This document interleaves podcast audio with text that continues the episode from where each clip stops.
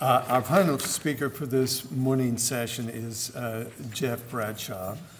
Uh, Jeffrey Bradshaw is recently retired as a senior research scientist at the Florida Institute for Human and Machine Cognition in Pensacola, uh, Florida. He has written extensively on uh, issues relating to um, his professional uh, interests. He has also published numerous books and articles on uh, issues relating to the temple, to Moses, Genesis 1 through 11, and so forth. Uh, earlier, he was a missionary uh, in Belgium. Uh, more recently, he and his wife have completed a mission in the Democratic Republic of Congo, Kinshasa mission. And uh, we will want to pass the time on to uh, Dr. Bradshaw. Since uh, Matt Bowen started with aloha, I should say to each of you, mbote. Mbote, okay. I've appreciated the chance we've had to um, hear the presentations this morning, and it actually made me think of the Kinshasa Temple because um, every day when I'd pass the construction there, the temple was just right across the street where we were, we, from where we lived. I'd think about the name, the sign on the front that said Holiness to the Lord, and it made me reflect that I wonder how many people who passed there realized that that was never something that in ancient times was placed on a building. The place where we see that referenced, other than in Zechariah, where it talks about being placed, everything being holy to the Lord, was the plate on the high priest's head. And so, really, it's not just a marker of sacredness of the building, it's uh, enjoining us to be holy as a people. So, I've appreciated both what Matt just presented to us from Ephesians and what Tom presented earlier and some of the other talks as well. So, we haven't got slides yet, I keep pressing HDMI, um, and it doesn't seem to be doing the trick here. Let me, oh, I know what it was. I think that adapter wasn't in there. Let's see if that does the trick. Your magic. Thank you, Carrie.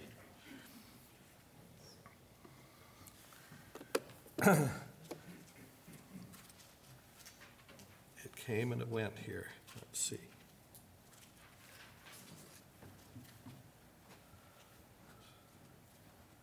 There we go. Yeah, it was maybe. Here, Cindy, you can stay and hold it.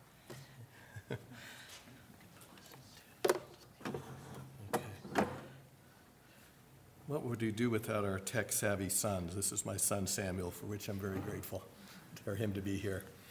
And we go together sometimes to Kent Brown's class and institute, which we've really enjoyed. At any rate, today my topic is beauty and truth in Moses 1. The presentation builds on a preliminary study that I undertook in 2010 with David Larsen. That study compared the heavenly ascent of Moses and the pearl of great price to a first century Jewish work called the Apocalypse of Abraham. Later, I shared the comparative study with a friend and scholar who is not a member of the church. As someone who has read and written about such accounts all his life, he found the, the comparative study intriguing. However, he went on to observe that in its narrow focus to describe some resemblances between the work of a modern scripture and an ancient document, we'd neglected some weightier matters. My friend kindly suggested that when I return to my study of Moses 1, quote, it would be good to emphasize how edifying Joseph Smith's teaching is, how it benefits souls, and how it agrees with a long line of divine revelations. So I'm going to be a little bit more devotional, especially toward the end, than I would have otherwise been in, in uh, deference to that comment. In short, I was reminded that the divine message of Scripture is of greater importance than its human messenger. Applying this lesson, then, I'm going to say something about the wonder of the Scripture that was revealed through the prophet Joseph Smith, highlighting its beauty and truth. But before doing so, I'm going to give a brief introduction to the historical context in which Moses 1 was revealed and also say something about the genre and its setting. Historical context of Moses 1. The placement of the book of Moses as part of the Pearl of Great Price obscures the fact that it was actually produced as part of the Joseph Smith translation of the Bible. This is the first page of the manuscript of Moses 1, dated June 1830. Like many of the prophet's revelations, the manuscript appears to have been flowingly dictated in a single setting. The account of Moses' vision was no doubt reassuring to Joseph Smith as he faced his own trials during the period this revelation was received. Richard L. Bushman observes that Moses' test, quote, echoed Joseph's struggle with darkness before his first vision. The book of Moses conveys the sense of prophethood as an ordeal. Visions of light and truth alternate with evil and darkness. After dictating the revelation, the prophet coolly summarized the challenges he had faced and described how the revelation of Moses 1 had provided needed encouragement.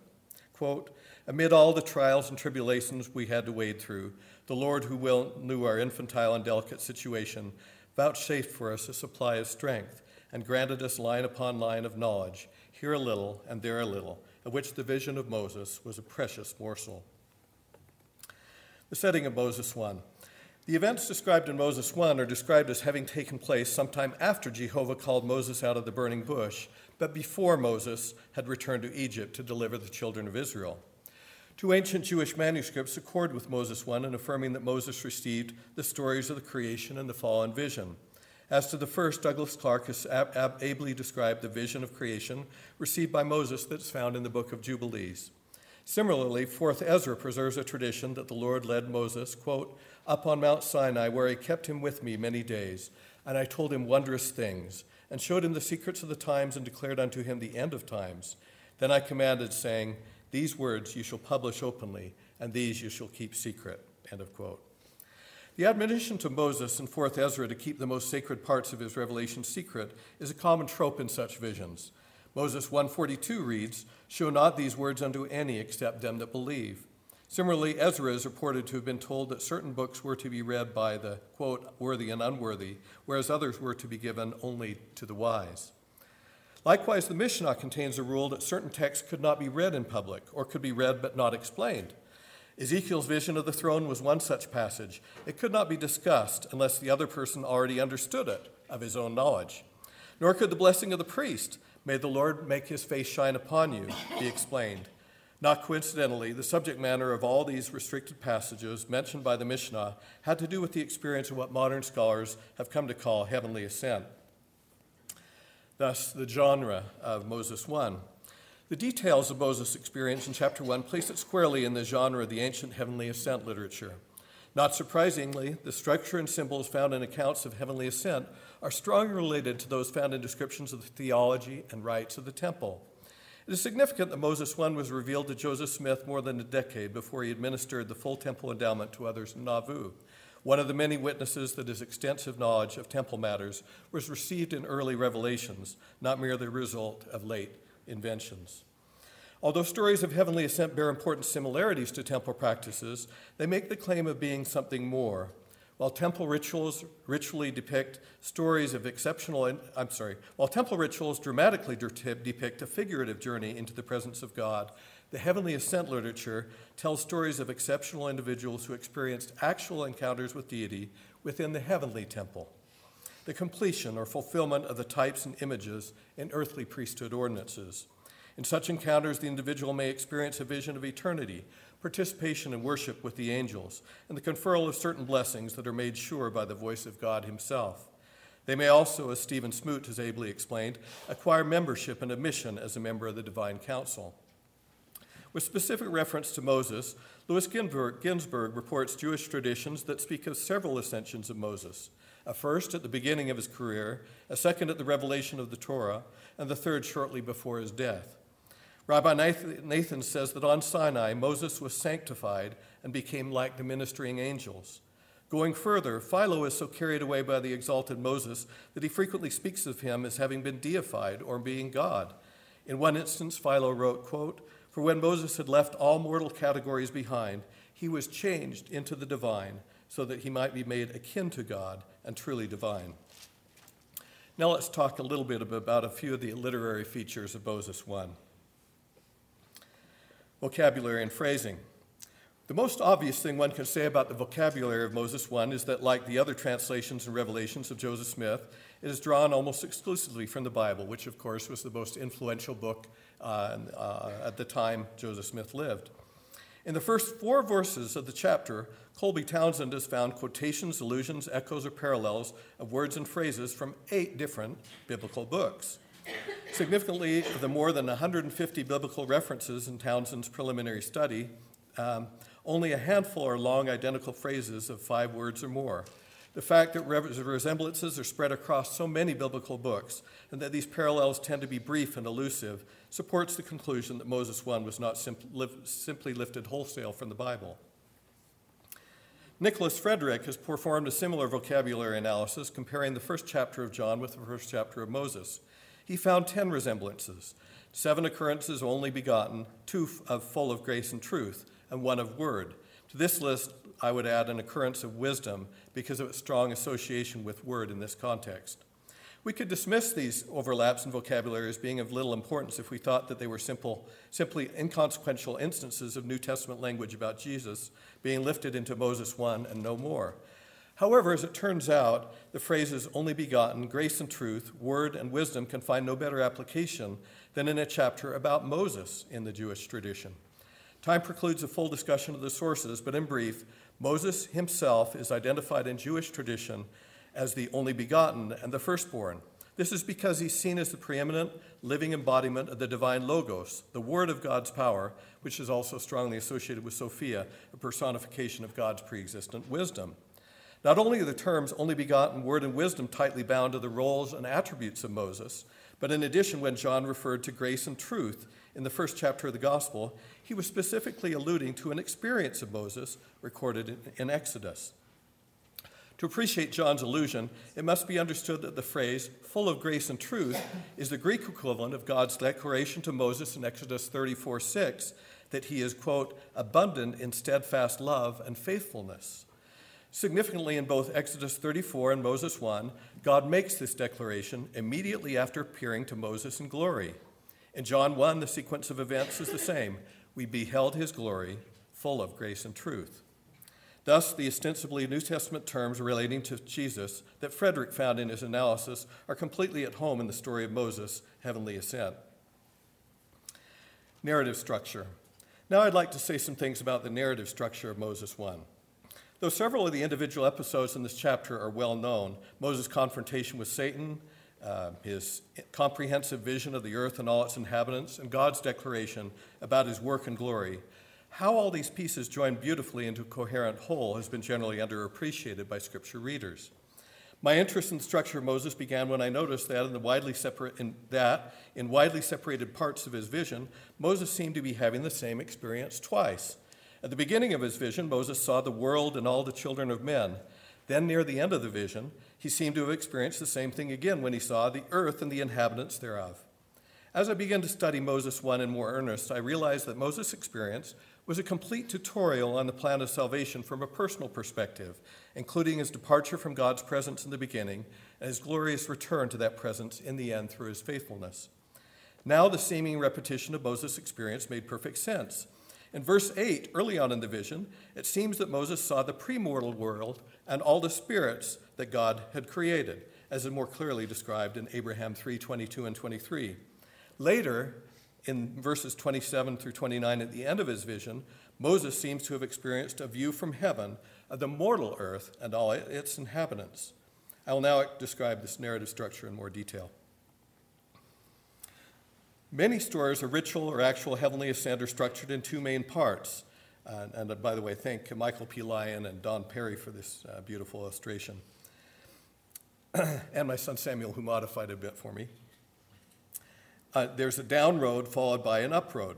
This common two part pattern can be found in Scripture within descriptions of the fall and atonement, as well as in accounts of Israel's apostasy and return. More generally, accounts of heavenly ascent tell the story of the plan of salvation in miniature as seen from a personal perspective. This pattern can be found in the masterful parable of the prodigal son. The life of Jesus Christ himself also followed this pattern, though unlike ordinary mortals, he was without sin. Quote, I came forth from the Father and am come into the world. Again, I leave the world and go to the Father.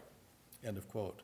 With this background in mind, let's examine the narrative structure of Moses' vision in more detail.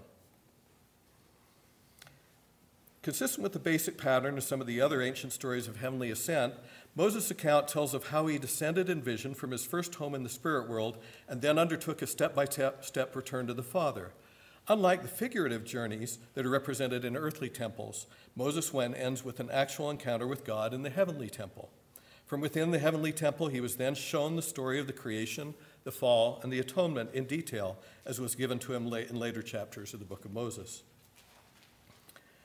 In the prologue, the opening verses provide what Bible scholar Laurence Turner calls an announcement of plot, a brief summary of the most important events that will take place in the rest of the story. In this case, the prologue declares that Moses will be caught up to an exceedingly high mountain where he will receive the glory of God, and after conversing with him face to face, will enter into his presence.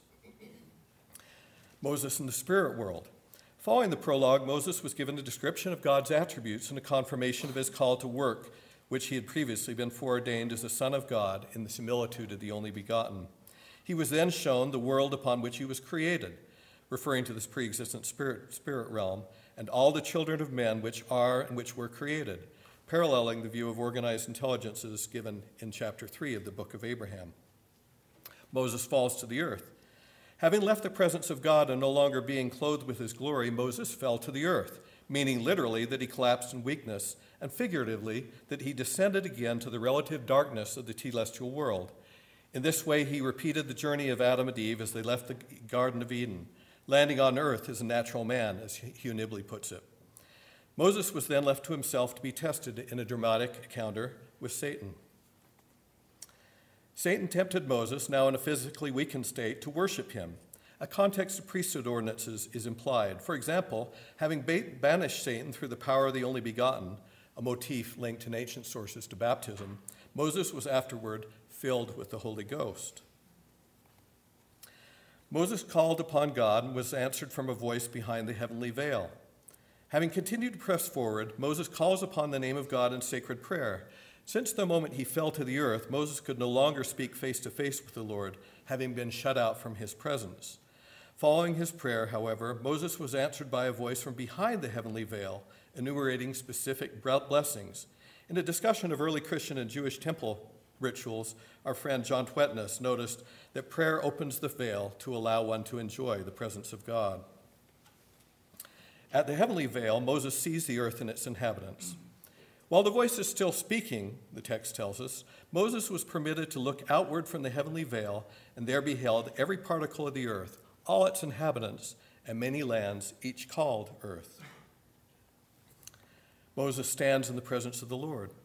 The culminating sequence of the vision begins in verse 31 when Moses, having continued to inquire of the Lord, came to stand in his presence. God spoke with Moses face to face, describing his purposes for this earth and its inhabitants.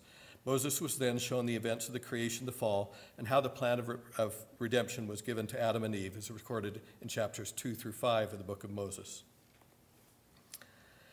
The most direct biblical parallel to Moses' encounter with Satan is Jesus' temptation in the wilderness.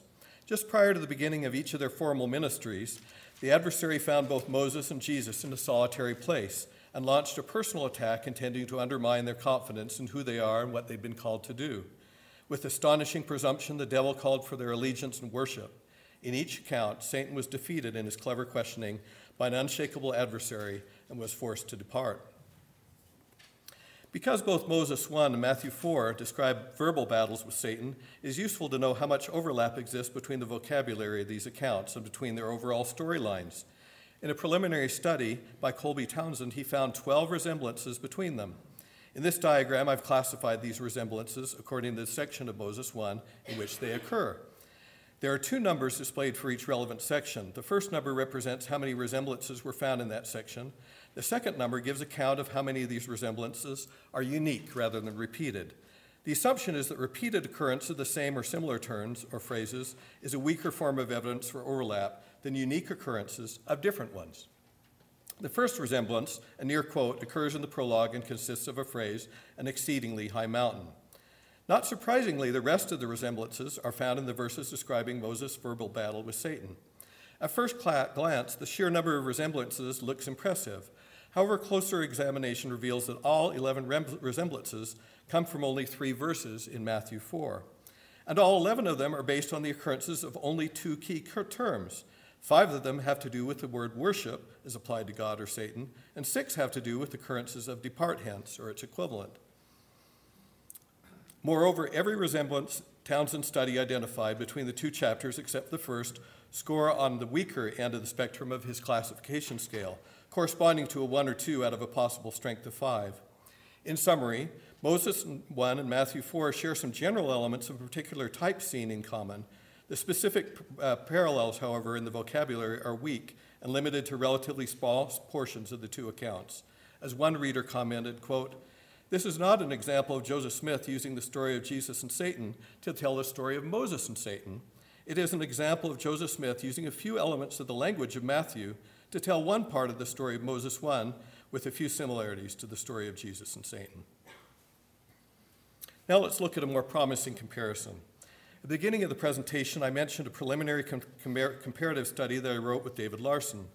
Building on the earlier work of Jared Ludlow and Hugh Nibley, we looked at similarities between Moses 1 and the ancient story of heavenly ascent called the Apocalypse of Abraham. The Apocalypse of Abraham is thought to be Jewish in origin, though it has been preserved by Christian hands.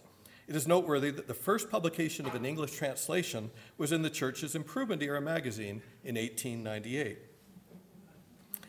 Following an account of Abraham's tests and trials, fortunately, we had some German immigrants uh, in the valley at the time.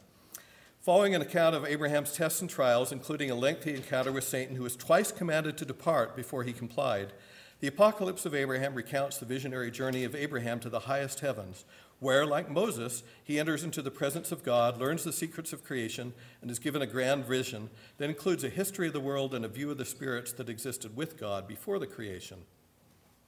In addition to the general similarities in structure, Parallels and wording in conjunction with beautiful accompanying illustrations add much to our understanding of Moses 1.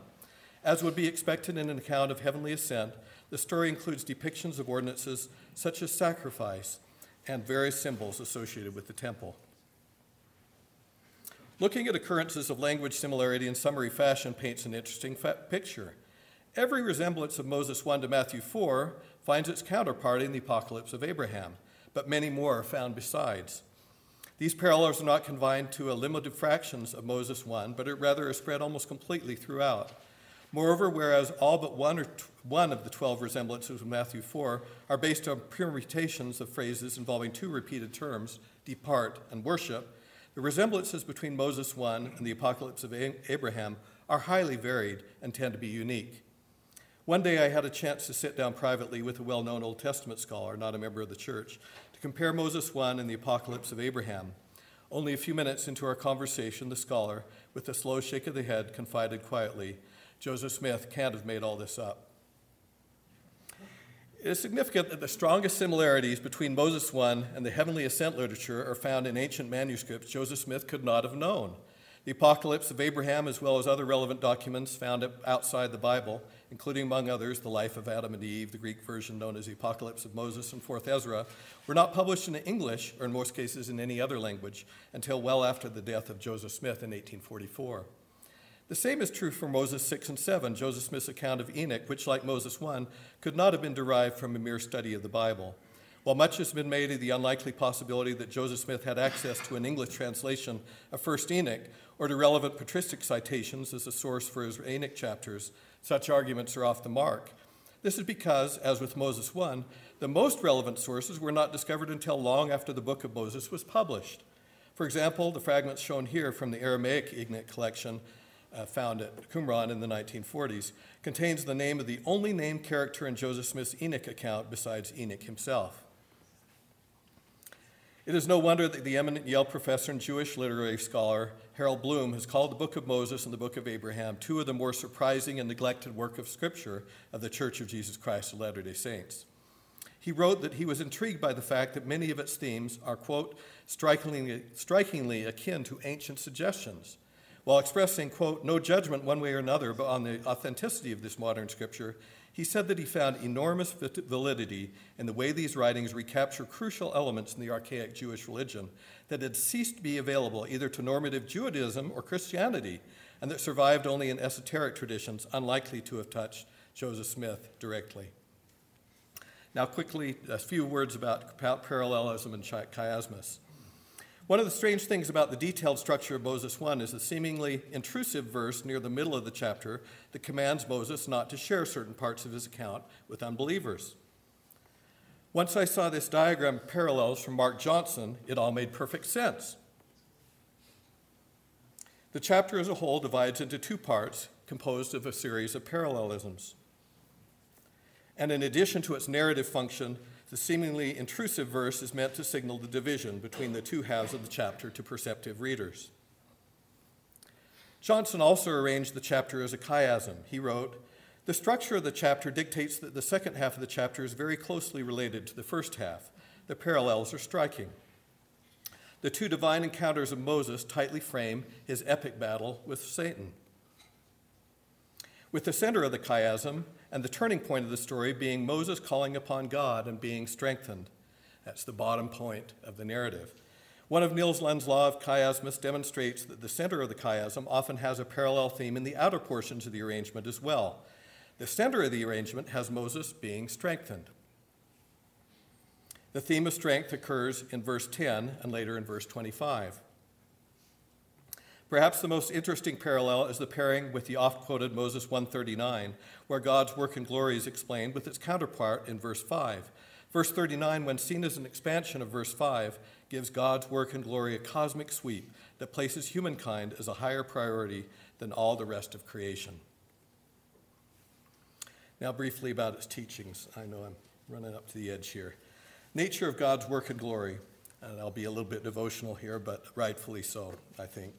Of all the things that Moses 1 teaches us, nothing compares with the clear and direct message of Moses 139, reputed to be the most cited scripture in the church. For behold, this is my work and my glory, to bring to pass the immortality and eternal life of man. This verse reveals that the full power of God's unswerving will is bent to save and exalt mankind, not only his noble and great ones, but also the rest of us, the ignoble and small ones, helping prepare us to be fit someday to receive all that he has. It is a tremendous thing to know that we live in a universe that is specifically engineered for our welfare to know that our Heavenly Father is engaged in doing His work 24 by 7 for all eternity with no time off for good behavior. He neither slumbers nor sleeps. He is always there to answer our prayers, and He never withdraws to the highest heaven because He has become weary of our weakness and wickedness. His perfection consists in His total consecration to every creature that inhabits His universe. I'm grateful that He allows us to express our love and gratitude to Him through sharing in His work agency and probation. The cosmic battle depicted in Moses 1 is not a head on clash between the titanic forces of opposing gods or demigods. Rather, it is the battle of a man, Moses, who stands between those forces and is both enabled and compelled to make his choice. Marc Philonenko's analysis of the apocalypse of Abraham applies equally well to the first chapter of the book of Moses. Quote, the interaction between the good and malevolent powers does not occur directly, but rather through a medium of a human being, Abraham. Abraham thus becomes the place of battle between two spiritual forces. In this struggle, the Prince of Lights and the Angel of Darkness are fighting in the heart of a man. End of quote. Happily, God limits the length and character of our probationary experiences to precisely what we need and to no more than what we can endure. The reality of Satan. I don't know why this particular point came out to speak about, but uh, it came to my mind some for some reason, so I'm going to stick with it. In the Western world, where most people have already discarded any notion of a personal devil long ago, and where they're increasingly tentatively in their commitment to the idea of a personal God, the book of Moses gives an unflinching witness to the reality and personality of both. God has a body. He is not an impersonal force, but rather a personage who can speak and be seen. I don't like to testify as Satan, but I will say that I know that he's equally real and personal and is operating day and night. Without God's power protecting each of us to the degree we allow Him to, we would, like Moses in his weakness, quote, fear exceedingly and see the bitterness of hell, as Satan perpetually cries and commands with his loud voice and rents upon our earth. In calling upon God, like Moses, we receive the strength to command Satan to depart when he troubles us, if we are steadfast in our determination to worship the only the one God, which is the God of glory. Finally, the significance. The most important thing to know about the stirring account in Moses 1 is that it really happened. Let me explain why I think this is so. Those outside our faith are often initially attracted to, or sometimes repelled from, the church because of the distinctive lifestyle of its active members. For many, the promise of health and happiness for individuals, families, and communities is a welcome antidote for the angst and alienation of our age. Yet, perhaps counterintuitively at first blush, these aspects of personal and social well being do not constitute the central nor usually the first message of the missionaries. Instead, they typically begin their series of lessons by reciting the historical events of the Restoration. The case for obedience to the doctrines and practices of the church, explained in subsequent missionary lessons, is thus made not as an appeal to the common sense of the investigator or to some body of empirical evidence, but by primarily on the basis that these commandments were given by divine revelation. In other words, potential converts are not asked to consider whether their lives will be happier in the long term as a result of accepting the gospel, though of course this is implied, but rather to find out for themselves whether the historical events of the restoration and the teachings revealed by modern prophets are true. The importance of accepting the truth and reality of the sacred foundational events of the Restoration carries over into the realm of modern Scripture.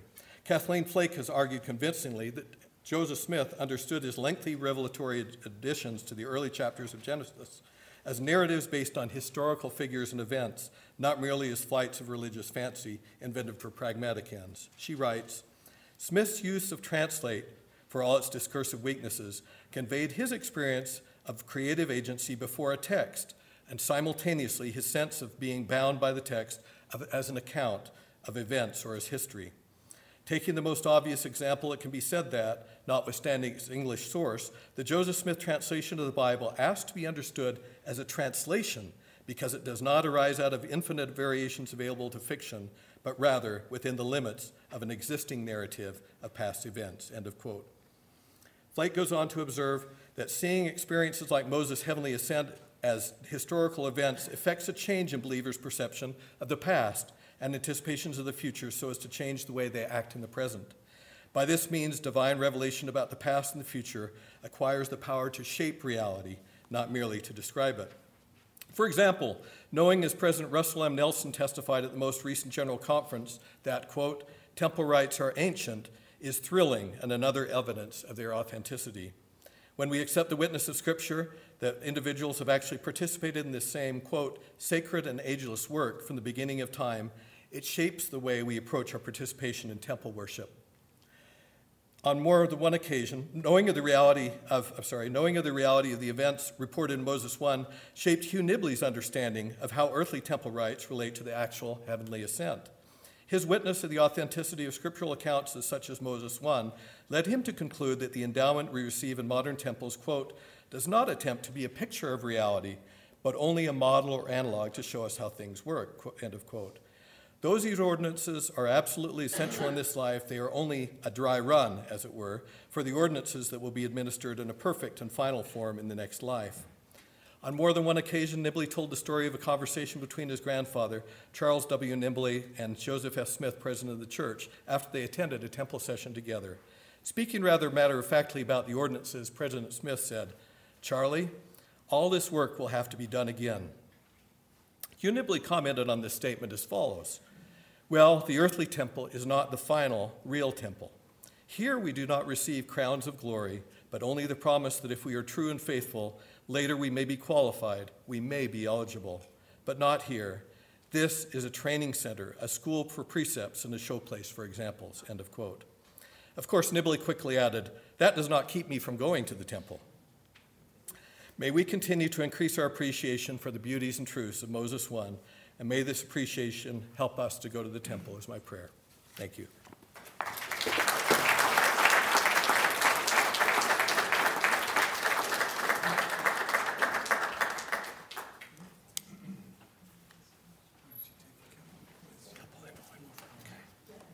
Couple of questions, I think.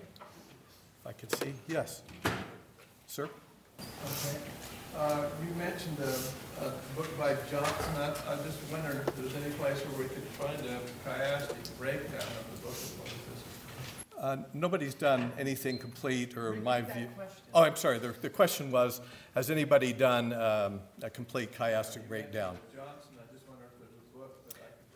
Uh, unfortunately, uh, there was a book that was proposed and later rejected that was all going to be about Moses 1, and Mark Johnson had a chapter in it. Uh, and uh, that chapter uh, has not been published so far as I know, but he did some great work. Now, How do you respond when people ask you, is this Moses, uh, is Moses one his endowment? Well, I would respond that endowment is different than from heavenly ascent. So there he, he ascended to the actual presence of God. What we're doing, in a sense, is a dry run when we go through the temple. That's how I'd respond. Um, I think that's it. Thank you.